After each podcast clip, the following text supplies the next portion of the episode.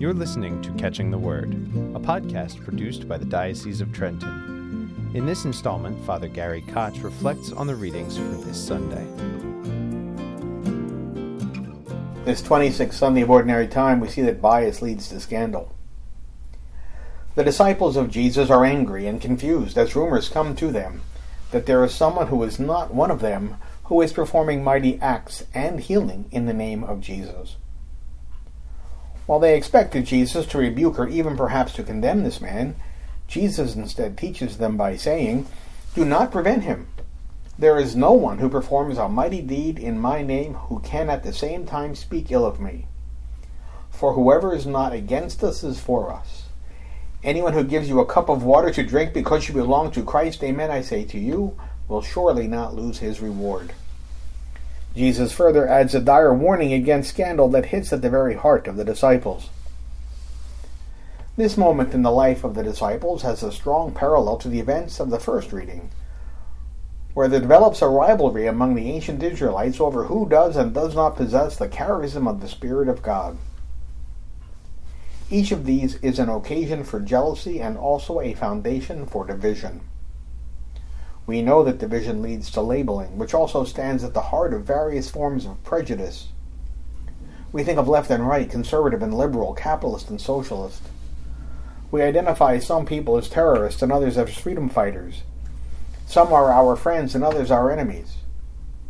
While on the one hand we pride ourselves as open minded and peace and freedom loving, we are also at the same time spending more and more energy identifying, labeling, and putting others into boxes and consequently ourselves into narrow categories.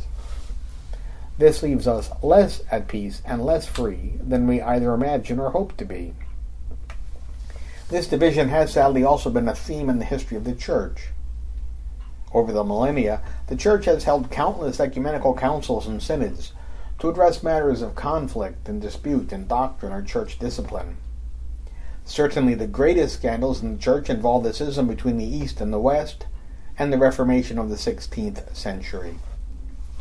These divisions stand today as reminders of painful periods of ego, self importance, and disregard for the welfare of the common good. As a result, the proclamation of the gospel took a back seat to the ambitions of both church leaders and even many of the reformed minded zealots. The inability to achieve reconciliation and healing from these separations shows just how entrenched such divisions can be. In our time, the propensity to foment scandal and division is still prevalent. Many Catholic based blogs and videos proliferate on the internet, and while some of them are newsworthy and offer good information, others offer bitter and nasty diatribes that swipe viciously at the presumed opponents of the author's perspective. Various bishops, priests, theologians, and writers are regularly raked over the coals in some of these postings. Most of their material is woven from a cloth of conspiracy theories, piecing together unrelated events that makes good fiction and fuels the anger of those who revel in such opprobrium. None of this serves to build up the body of Christ, and much of it tears it down.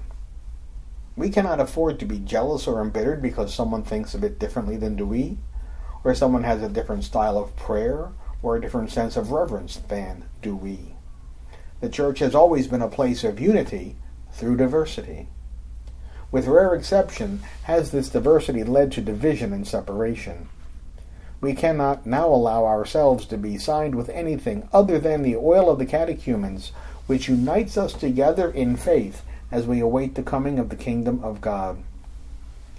The disciples were jealous because someone whom they did not recognize was performing these mighty acts in the name of Jesus. We, like them, must be careful not to suffer arrogance and certitude, Do we individually possess the totality of the truth. Yes, the church has suffered badly over the past two decades, with the disclosure of a subculture of sex abuse among the clergy and some laity who abuse their positions for a salacious end.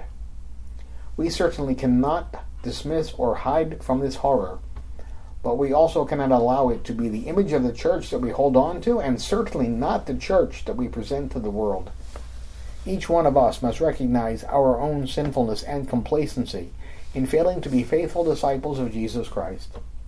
Let none of us ever be a source of pain, scandal, or division, but rather the instrument of God's loving mercy in the world in which we live.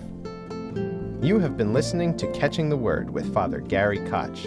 You can listen to or download his weekly reflections and other topics of interest at dioceseoftrenton.org backslash podcasts. Catching the Word is a podcast produced by the Diocese of Trenton.